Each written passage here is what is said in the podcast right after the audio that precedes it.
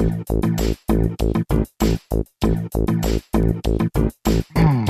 and welcome to Minter Dialogue, episode number 425. My name is Minter Dial and I'm your host for this podcast.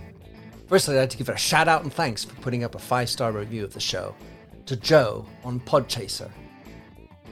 This week's interview is with Dr. Marie Taillard.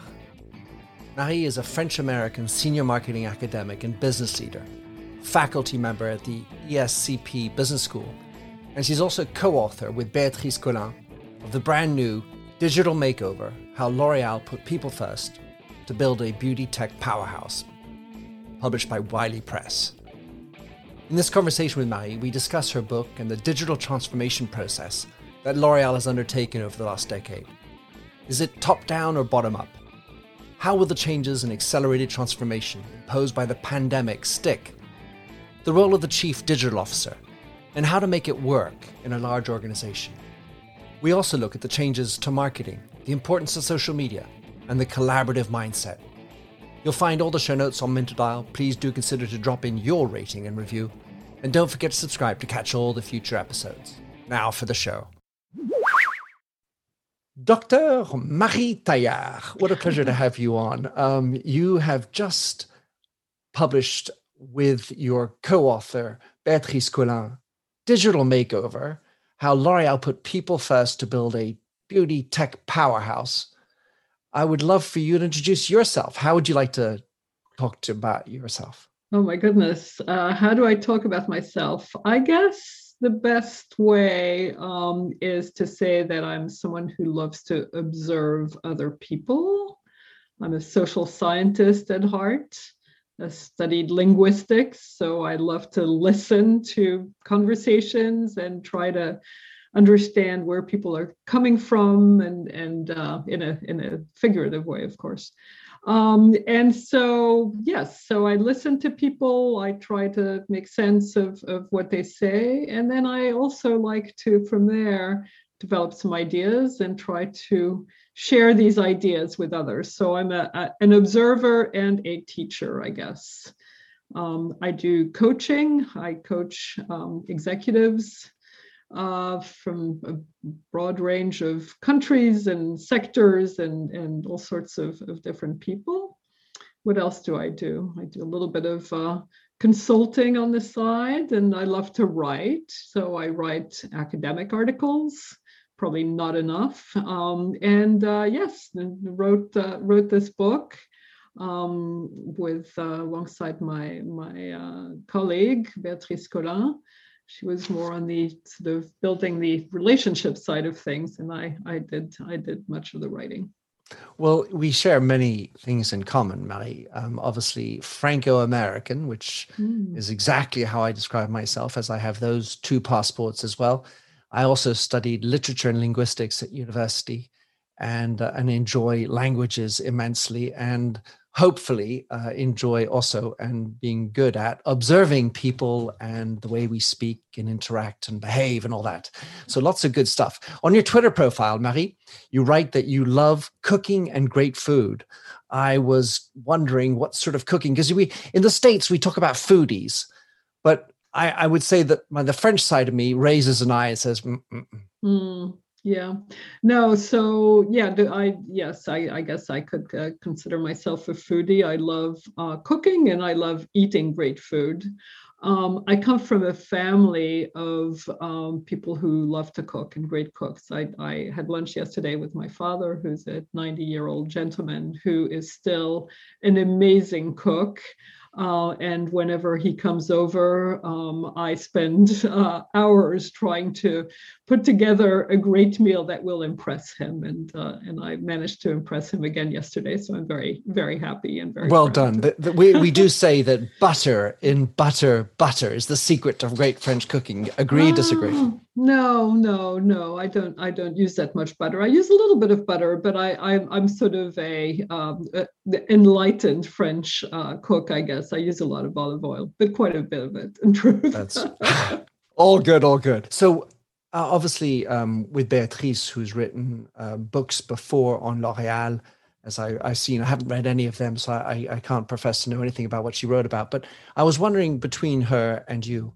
what was the most surprising thing you discovered in your research and in your dealings, the interviews with the folks at L'Oreal in writing this book? I mean, certainly for me, the you know the most striking thing is is how um, you know much of a transformation they were able to go through over the course of the last um, I, you know, 10 years, you know, on paper, but but really even the last five years, and I'd even say over the last two years. I mean, one of the things, you know, I talk about quite a bit in the book is is um, the effect of, of the COVID crisis on on on their, you know, on their transformation um, and and that has literally just just uh, been phenomenal. And so I I you know even today when I find out about things that that are starting to you know that are happening, I'm I'm absolutely blown away by by how great the transformation is. I mean, you were sharing with me a little bit earlier about you know how how you know a number of years ago they were still very French and and you know set in their way. They're now a fully fully you know sort of international um, organization uh, where as much um, inspiration can you know come from from from china. I mean china has been a big big part of the success story of the last uh, five years. And as much as from from the us or from you know from from any part of the world. Um, so really uh, very open to you know to to to the different markets and to the way things are changing um, so fast. Yeah, you also mentioned numerous times in the transformation, outside of the fact that you talk about digital, is this notion of diversity and inclusion, which probably wasn't the strong suit of L'Oreal, certainly in my time.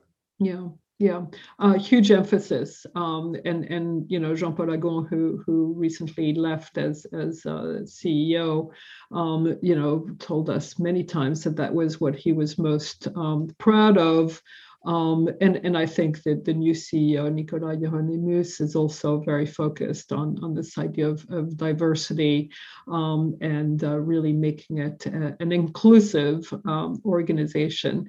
Inclusive, I think, in, in many ways, because one of the things, again, you know, in the book is, is this idea of, you know, bringing customers into the organization, bringing partners into the organization. organization. So it becomes you know a, a, real ecosystem in a way um, with with no clear boundaries. And that's you know something we see very very typically in a lot of of, of uh, organizations that go through a successful uh, digital transformation is this idea of the blurring of the boundaries between um, you know the firm itself, uh, the, the, the company, and and then the, the, the, people around it, whether you know their customers, their suppliers, their retailers, or distributors, and so on. So you see these ecosystems that that that form that are absolutely fascinating to to look at.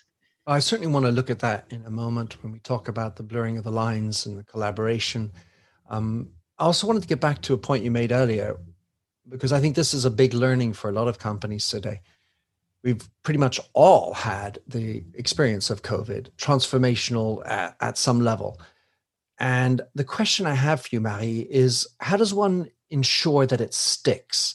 So if you're running a big company, you've had all this excitement, you figured out that actually we can work distributedly, we can collaborate, e-commerce is great, uh, all these other things that have bubbled up and accelerated through the COVID how do we ensure that it sticks and just so that we don't come back to the Pavlovian style, our old mm. habits? It's interesting, uh, an, interesting question. I think, you know, in many ways, and, and it's something, you know, that, that we talk about in the book several times, there is no choice. Um, and so there's this, you know, this momentum that keeps you going um, and, and there's no looking back.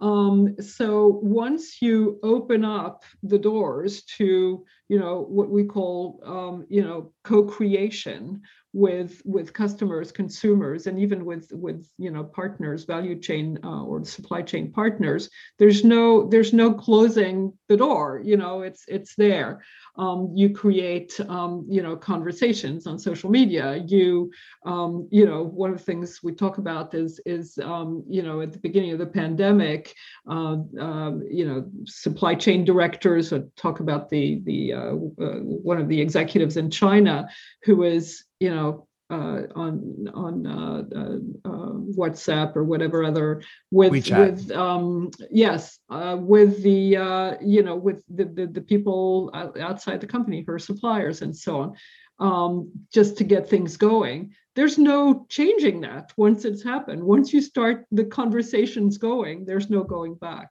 Um, so I think it's impossible to turn the clock, and I think um, they realize. I mean, the the the, the results are are very strong. The performance has been very strong. There's there's no going back. If anything, I think the the the acceleration that came with COVID is probably a very welcome one.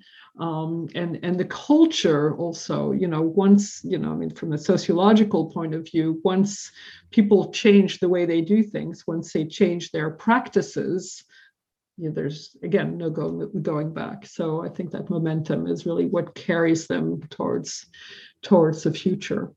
So And then there's at the top also, you know, this very strong will from the top, from the CEO, uh, who wanted to drive the digital transformation and who wanted to, to you know, to, to um, transform the company, the group into, uh, a, you know, and he used that that expression himself, a beauty tech powerhouse.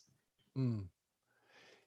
Culture, for someone who likes to observe language and behavior, I, I can't help but think that the fact that we've worked remotely has a, a tendency to lighten the culture or at least dilute it because you're not sort of shaking hands, looking at the eyes, and, Mm. and, and embracing at some level at the human level where you can Mm. see twitching of feet or other things that indicate other other parts of our emotions and, and the messaging so if you're coming back to work now and let's say in a post-covid whenever that's really going to happen because gosh knows we still don't know but uh, do you do you feel like there i mean if I, if you're running a company you can't just rely on what we did sticking because when we come back to offices there are old mannerisms that come back to how you come into the office and where the cafe comes in Yeah. and so i'm just wondering about breaking down those type of traditions that it's certainly in my time were so strong Yeah, you know what? I, I I'm not sure I completely agree with you on on the premise that um, that being away from people working remotely meant you know diluting the culture. Certainly didn't dilute the strengths of the relationships between people. One of the things, and and this isn't just L'Oreal. I mean, I find this in in in our own organization in in our school and and you know you know other uh, types of you know of relationships people have gone through ex- tough experiences with each other um, people have had to have you know very serious difficult conversations with each other. Um, you know we've seen people you know i mean obviously covid and and deal with that. People um, who suffered from the emotional consequences of the pandemic. And i mean i've had a chance to discuss it with with uh, people at l'oreal they went through the same thing. And i think in many ways even though people people weren't you know sharing offices and and seeing each other on a day-to-day basis um, people came closer and and you know sort of feel closer to their colleagues and so on. There's more of a spirit of you know what i call in the book um, and which is one of my favorite uh, themes shared purpose. People really coming together um, to um, you know to do things together realizing that they can't do it without without each other. This this whole idea of interdependence in in um, in you know is part of shared purpose. And i think that's that's been very strong. And i think um, covid has helped people realize that hey i'm part of a team of a of a network of an ecosystem, as I said earlier, that's very, very deeply, um, you know, intertwined and more than intertwined, interdependent. Um, and so I think that when people do get back to the office, there's a certain realization of, of you know, these strong emotions and this strong shared purpose that is um, going to be driving a lot of what happens. Uh, I, it's funny. I've been listening to um, a couple of podcasts talking about the impact uh, on communities after being blitzed in you know in in Mm. London, mm. and how they returned to their old ways. There was a, a feeling of camaraderie during the Blitz, mm. but when it finished, it was almost like, well, I want it back. And, and then things returned to some old fashioned habits and, and cat fighting and, and that, mm. that idea of common purpose disintegrated, or at least, you know, back to cat, you know, cat calling and political yeah. conniving. Yeah yeah to some extent um possibly. And i you know i mean i i can't you know predict the future. Who's to but know? um i do think there's also a real again a real you know so it's you know the story we tell of the digital transformation is top down and bottom up at the same time. And the two you know the two forces really coming together um certainly from a from a top down perspective uh, very very strong emphasis on collaboration, shared purpose. Um, you know, we talk about this uh, simplicity program that's been sort of parallel to the digital transformation, um, driven from the top, but with a lot of grassroots uh, initiatives at the same time. Um, and I think that is taking hold. I mean, I talk to you know, I, I, I, it's interesting for me because a lot of my insights into uh, L'Oréal come from students of mine who go work there and who report back. Um, and you know, I've got you know people who graduated a year ago, people who graduated two years ago, ten years ago, and so I get you know sort of this whole range of degrees of uh, of uh, seniority there. And I'm hearing a lot of very, very positive, um, you know, sort of uh, um, you know stories and and and feedback on on on how that is going they they really are becoming you know the the, the old silos even the whole you know i mean you probably remember the confrontation room in in in paris right? The paris headquarters. Um, that's gone and and now you know collaboration is the new confrontation is one of the of the golden rules of the simplicity program. And so and that's happening. I, I, I mean, of course, and I, I, well, I'm, I'm really looking at this not necessarily from a from an angle of how L'Oreal is going to deal with. I, I, think of this. A lot of people listening aren't working at L'Oreal. They're running their business. They they're coming back to work or not, and they're thinking, how on earth am I going to accelerate the continuing mm. acceleration and that kind of thought? Because I, I really don't think it's just going to happen without intention. Because I feel like there's going to be. I personally, in the conversations I have, I see the challenge of actually, I don't want to come back to the office. Hmm. I don't want to deal with the commute. I don't want to deal with the inside politics. That was just sort of nefast, as we say in French, when you're hmm, walking mm, down the hmm. corridors mm. and so on. But so nefarious, we'll yes, yeah, nefarious. Thank you for that.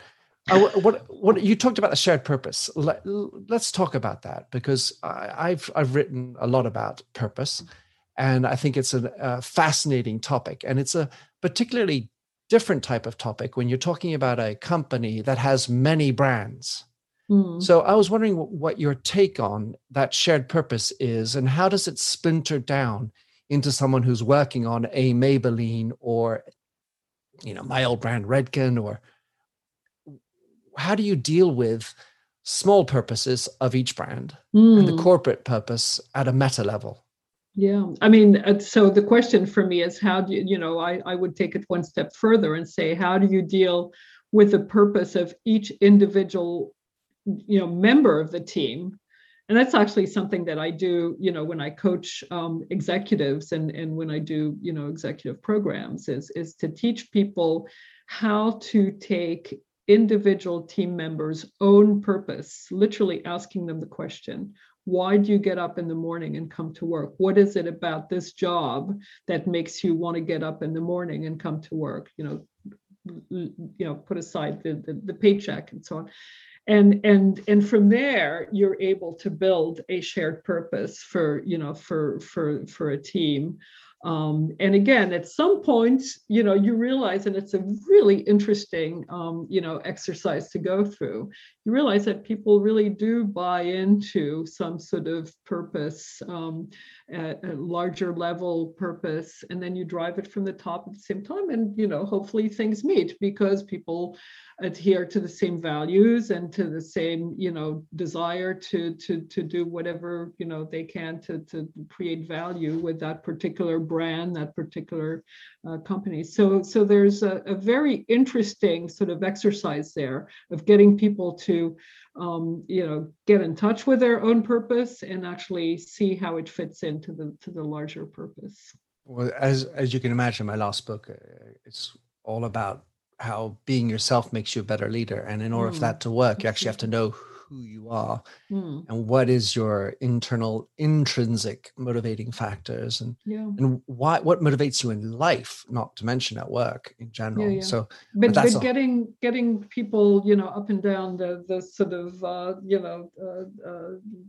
chain the the uh, you know hierarchical uh, structure to to have that realization i think is a really positive thing well, and and in my experience, it can be an alarming thing because mm-hmm. you can also find out I'm not set to be here. I my purpose is not here. Mm-hmm. You know, mm-hmm. and if I haven't spent the time working on myself, I can sort of just go bully through and think, oh, it's fine and everything is lovely. But then all of a sudden you wake up and then you have your midlife crisis and whoops, things yeah. go sour. Yeah. Um, when you, when you, so we have this idea of a common purpose. How would you describe that common purpose for L'Oreal? Um, so um, you know, several people that I, I you know work with closely there talk about you know what seems a little cliche and certainly you know one of their slogans, which is you know beauty for all. But I think there's a real sense um, um there of the fact that feeling beautiful inside and out is something that is really um, you know very often the key to you know some level of happiness. Uh, and that to the extent that you can help people feel beautiful you can um, and more people and old people you know in an inclusive way feel beautiful. Um, you know that's that's something that's very valuable. And i really do believe that a lot of the people I, I, I work with there that i you know have interviewed or you know again former students of mine feel that way. Um, a sense of, of beauty as being not something that is um, um, you know artificial or or or you know but, but that really is the core of of what makes us human the internal beauty yeah, uh, yeah. so i want to we'll talk about transformation and uh, there's an idea of top down bottom up in your experience marie if i had to let's say make you choose mm. do you think transformation has to be more top down or more bottom up if which is so i strongest? absolutely have to choose you're not going to let me get away with well it's a combination of both that's the consultant's answer i i think i think it's i think it's about leadership at the end of the day Beautiful. So I do think I do think that the top down is is absolutely critical. Now, um, you know, without the top down, you know, there's yeah critical, um, eh, but you need to get the the the grassroots um, going too. Of course, but, especially know, at that the, size, you know. Absolutely. I mean, and you know, again, I talk about it, you know, at length in the book. Um, you know, Jean Paul Agon's, um, you know, real sort of, um, you know, vision and and and realization early on of what was going to happen um, is is absolutely the key. But then also the fact that he um, you know, accepted, um, you know, a lot of ambiguity around that that realization. He wasn't sure how it was all going to happen, um, and then bringing in, you know, a, a, a really uh, highly talented chief digital officer. Uh, Lubomira Rochet, um, you know, was also, you know, a, a, you know, a key, a key element of, of the success. So one of the things as I read it, uh, uh, certainly I, when you talk about uh, Jean-Paul Agon's uh, identifying the need for transformation and and calling it early, I I have to say, hmm, that I didn't consider it early when I was there, and and when I since I come from the United States, as you know, there was. Uh, I think the United States was much earlier than France in the transformation. So, I was wondering whether you considered that early on a more European level as opposed to a worldwide level, because certainly if you look at just finished the Ford and General Motors in 2009, they were spending 25% of their marketing budget on digital, which was far from the case at L'Oreal in right. 2009. Okay, so a couple things here. The first thing is I don't know that it's European ver- Europe versus the US because I think at the end of the day it was sector by sector and they were early or early they they weren't late certainly let me put it this way in terms of the the beauty um, sector. First thing. The second thing is what you describe at gm and so on putting budgets into digital marketing is not digital transformation right? Digital transformation is much deeper. It's you know things like you know becoming you know consumer centric customer centric it's it's changing the culture and so on. And so I mean, L'Oreal was putting money into uh, digital marketing, you know, early on, um, but that's that's that's not you know what what i would call digital transformation. And that's you know that's kind of the theme of the book is to say hey you know yes there are a number of different markers digital marketing you know having you know you know systems uh, um, you know uh, behind behind your your your operations and your etc but it is also about a, a people transformation. And, and I would even argue it is primarily about a people transformation, about that, that human transformation. And you can imagine, I totally applaud that thought. Um, so, again, going back to the idea of the top down, uh, one of the things that I've observed is this idea of, of the chief digital officer. Hmm. And and I, sometimes I, I, would just raise my eyebrow about, for example, the uh, nominating a, a, a, person of color to run the the diversity or hmm. a woman to run equality. Hmm. Uh, it, it, it's and then if you need to identify a chief of that thing, of course it identifies that we have an issue how do you make a chief digital officer successful in their mission? I mean, obviously, Rochet Lubomira did a great job, a really talented individual who's now gone on to do other doing another mm. great job. How, how does one accommodate and make that successful? Because if you come into an environment where digital hasn't happened and transformation has not happened, you've got a lot of rowing to do upstream. Yeah, yeah. I think um, a number of things. What what you know what made her um, succeed? I think the first thing is that she did have you know a really good understanding of what was at stake uh, and where things were going. She um, she's a very smart woman. She she really um, understood the underlying um, you know sort of of uh, uh, um, drivers of digital transformation. And the, for, you know, again, first and foremost, this whole idea of customer centricity. Um, I also think she's someone who um, uh, got the culture very, very quickly. She spent some time, you know, sort of listening and watching. She being um, L'Orealized. Exactly. Right. exactly. La, la, la, she really she really got it pretty pretty quickly. I think she is um, someone who's um, a great um, you know uh, she's she understands change management and and what it takes to bring people on board. Um, and she is also someone who's extremely charismatic. Um, and so she was able to get her message across um, and to get people to be um, enthusiastic uh, when they listen to her and and get on board and want to get on board and want to do well you know by by working with her. She's um, she's she's she's very charismatic um, and and makes you yeah makes you want to get on board. And so i think all of these different things i mean she had you know she she totally got it. She knew how to you know where she needed to take things. Um, she had a good sense of change management. How do you drive change in a in a in an organization, you know, that's that's 100 years old and that has a very strong culture. Um, and and and she she was able to make it happen because she people like her. Hmm.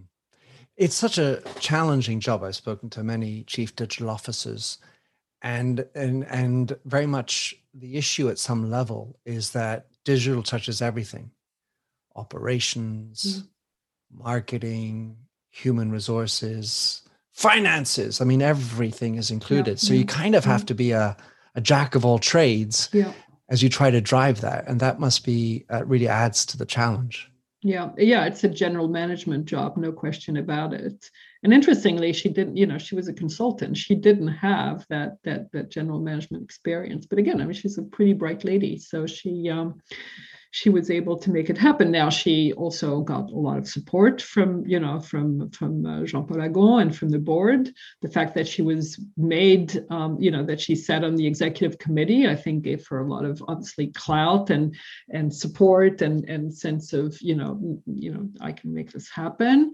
Um, she she had excellent teams. I mean, a lot of the people we you know interviewed for for the book uh, again are very smart people who who who got it and so yeah no it's definitely a general management uh, job um, you know and then some yeah not only you have to have charisma but then you have to gain the uh, confidences of Absolutely. the big user big unit managers who are very operational have been doing yeah. that for a long time yeah. and who are you to tell me what to do and that's a yeah a, a true challenge yeah i mean uh, you know the other thing about her and and you know i write about it in the book is um she she you know she's uh, originally from bulgaria and spent um, some of her childhood in, in north africa.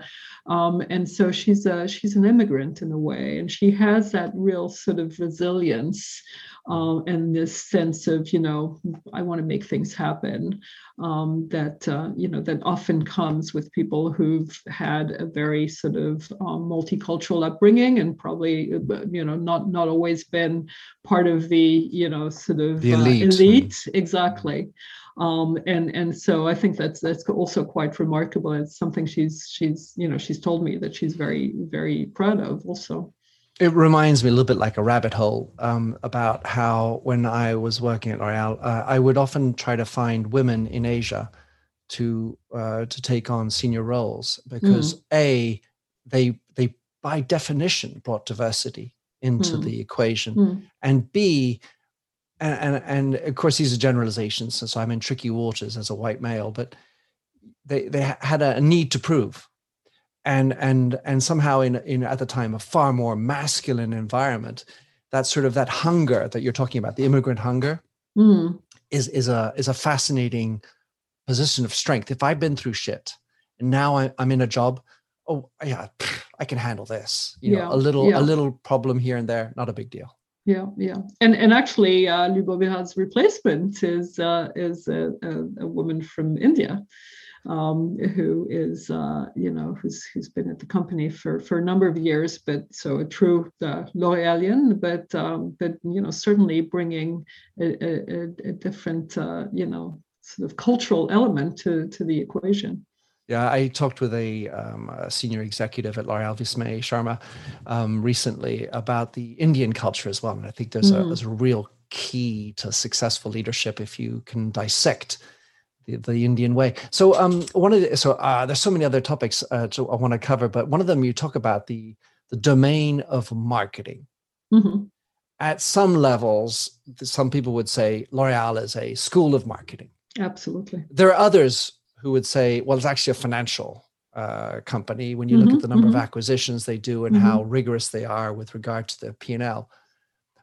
Talk us through this, how they've had to adapt because obviously marketing a little bit like the CDO is sort of a general position. Hmm. Marketing mm. involves so many more things in the old days of just going down to Publicis and getting a two-page spread in Vogue. We're now in, in such a multifarious social. So talk us through a little bit the learnings that you picked out that other companies mm. could benefit from and thinking about how they transform their marketing. Mm. Yeah, so I guess I guess you know the the expression that's used at uh, at L'Oréal is precision marketing, right? Um, and and that's really that that it sort of encapsulates, I think, what what marketing has has to become, um, you know, for for a company that's uh, um, you know transforming itself. It's it's the idea of bringing together um, data, data driven decision making uh, data-driven, um, you know, uh, uh, you know, uh, actions and and buying and advertising and uh, you know social uh, marketing and so on, and then the the creative side.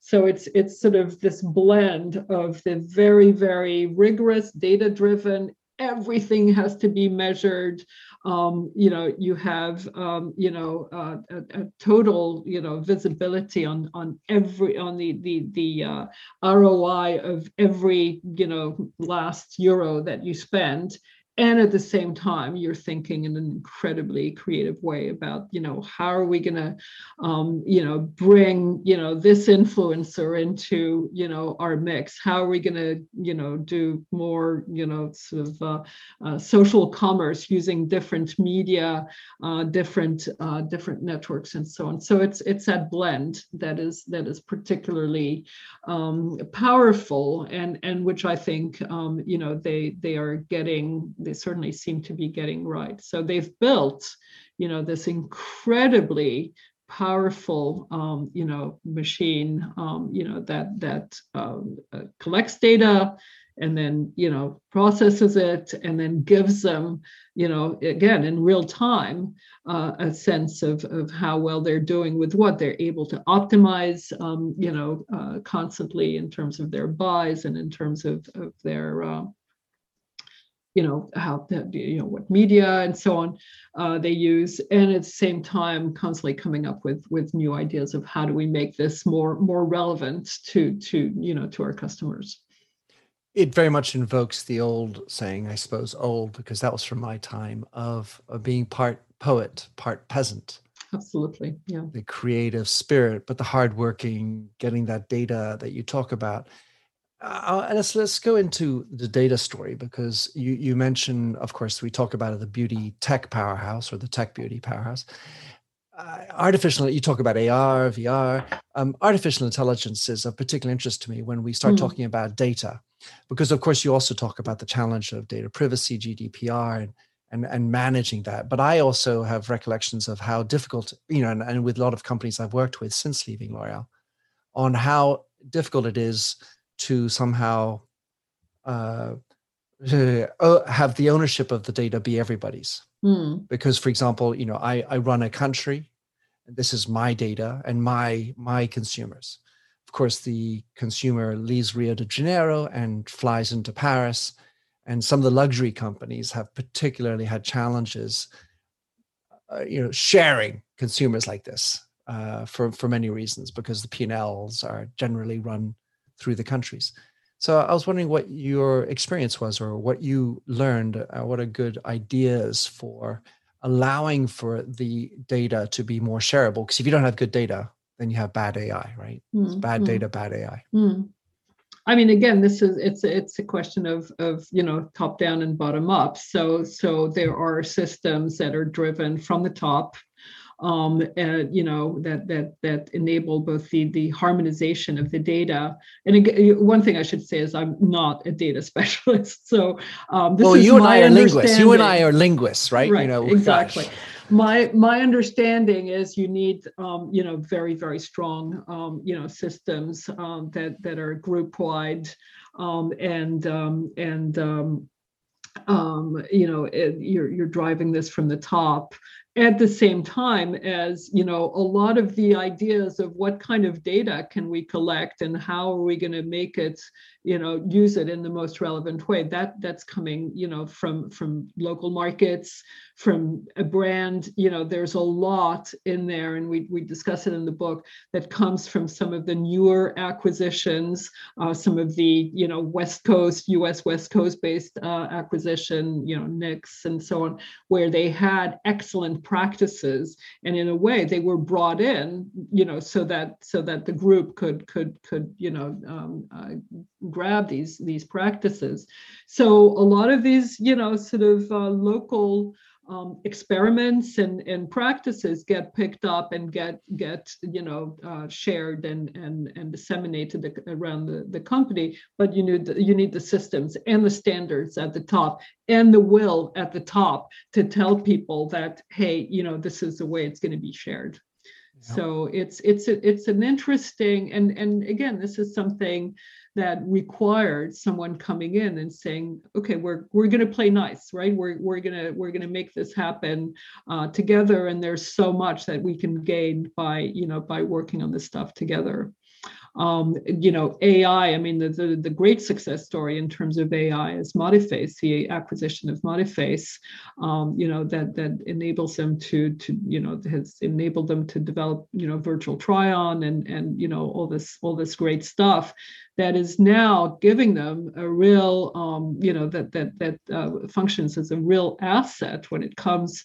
uh, to their relationships with um, you know the, the the marketplaces and and the the amazons of of, of the world and and you know and and uh, in china as well with the, the big players um, because you know this is something that's very desirable to a lot of, of these retailers uh, online retailers is is the ability to to you know to to offer virtual try on and and a lot of the the stuff that's associated with that so it well, gives certainly. them leverage and and and allows them to build um, you know, sort of more, um, uh, you know, so the, the healthier relationships, let's say, healthier partnerships. Hmm. Yeah, I, I, was I was very intrigued about that sort of opening up to the externals, and and what one of the things that really struck me, Marie, was the the rate of acquisitions. Uh, hmm. Clearly, most brands in L'Oreal at some level have been purchased. There are a few that are sold hmm, homegrown, yeah. But I was looking, I counted there are 46 acquisitions that they've made since 1928, 24 of them, so more than half, since 2010. And and whereas L'Oreal used to be much more about homegrown personnel, you were sort of, I think, hinting at this idea of acquiring talent. So acquihire kind of concept, which means not only Lubomira Rochet, but also the nice you know, let's let's all be nice. I love that little double entendre. Yeah, yeah. Bringing in uh, external employees with the acquisition helps also bring in understanding of what digital is all about and this transformation that's needed absolutely absolutely but you know you find that uh, today in, in so many organizations that that are um, you know, uh, you know, doing a great job with their digital transformation. It is about creating these ecosystems um, and and bringing in um, not just the people, but you know, the the knowledge, the practices, the the the the culture, right, um, and and all these things that that that help transform you know one of the interesting things around the time that they acquired uh, Knix and i i, I uh, don't remember the detail exactly of who said um, you know to to some of the, the the the marketing executives who were looking at the Knix model um, hey guys let's let's make sure that we don't kill the model um, let's let's embrace it and bring it in as opposed to trying to to turn them into um, you know what what what we know how to do. So so real real desire there to to learn uh, from you know from from from the ecosystem. Yeah i mean there's no doubt that the the challenge of of of strong culture like that is to shift culture and and that risk when you buy you bring in a small company of of um, you know scrambling them and just imposing your way. So, um, last year I wanted to chat with about social media. You talk about the so there's a, a lot of, for, for, at least one chapter I think it's called "Becoming yeah. Social," and I call and, it social centricity. Right? They turn themselves into a socially centric um, organization, which which I, I find fascinating. Yeah, and you talk a lot about how they have now, along with collaboration, integrated the politeness of the heart and empathy, which was the topic of my last book. So I'm, you know, obviously quite involved in that thought. One of the areas that's interesting, so you talk about obviously working with beauty influencers who, you know, are, are sharing and, and and pushing trends and so on and so forth. The area that interests me as a former executive is the the role or position of executives online themselves mm-hmm. and what observations do you have about how a, an executive who has to uh, do meetings and, and get business in and, and all these other things should or not be on social media? Yeah, interesting. I, I actually believe that it's it's becoming a must. I mean, there's no way around it. And and you see some of the more you know sort of I guess uh, woke uh, executives these days who who are very very authentic and transparent. Um, um, you know, in terms of of their online um, you know personality um, and and I've noticed just in the past few weeks that the new CEO Nicolas Hieronimus is is actually um, you know um, you know has his own um, uh, accounts and and is sharing stuff in a much more you know certainly transparent and authentic way than than his predecessor. There's obviously a question of, of generations there also, um, but I do think that um, you know these are people who need to cultivate um, you know their their own brand uh, in order to have that you know sort of uh, to to to to uh, uh, cultivate that charisma that that we talk about. Um, you know, that's so important to to these you know transformations and so on. And then of course, you know, there's all the other stakeholders uh, out there. There's you know you know consumers. There's the media. There's you know so they distributors. They, distributors. So they they definitely benefit um, you know, from from that. You know, one of one of the people that I follow um, uh, or had been following very very closely, an executive was the uh, CEO of Danone. Um, uh, who uh, you know was was recently uh, uh, ousted, and and you know he had and continues to have a very very uh, strong um, social media presence, and I think has been so you know is it a success story or not? But I think he's hmm. been able to at least um, uh, influence public opinion. I think um, Emmanuel Faber is, is the name has been able to influ- influence public opinion through through social media. So I do think it's it's it's becoming pretty critical. Yeah, and it goes back to this jumbling challenge of I say jumbling as in which word do you lead it up, top, down, bottom up. Um, you have a corporate purpose, you have uh, brands, you have voices of each brand, you have voices of each executive, and that is you know one circus of animals to try to herd through and get through. Uh, Marie, it's been a pleasure having you on this thank you so much for taking the time. Well, thank um, you, Minter. Thanks for a great conversation. How can someone uh, follow you, track you down, get your uh-huh. book, of course? Uh-huh. Well, the book is on Amazon. Uh, I think pretty much in in it's it's uh, still only in English, but uh, we're looking forward to uh, translations into other languages. It's available on Amazon through um, book retailers uh, around the world. As far as following me, um, I'm on LinkedIn, Marie Taillard. I'm on Twitter, Marie Taillard. Um, I have a page on uh, the website of my school, ESCP Business School. Um, I do uh, respond to uh, nice emails. Um, sometimes it takes a while, but um, emails um, certainly through LinkedIn and, and, Twitter. Very, very happy to uh, to connect with people. I'm thinking it's time to go. Marie, it's been a pleasure having you on. Thanks again for that. Uh, good luck with uh, finishing school and the transformation that you have there. And of course, uh, the next challenge of a beautiful meal for your father. Thanks, Minter. That's very kind. Take care. Thanks for your time. Thanks for having listened to this recording of the Minter Dialogue Show. You'll find the show notes and other blog posts on minterdial.com. If you enjoyed the show, please head over to iTunes to give a rating and review. And to finish, here's a song I wrote with Stephanie Singer, A Convinced Man.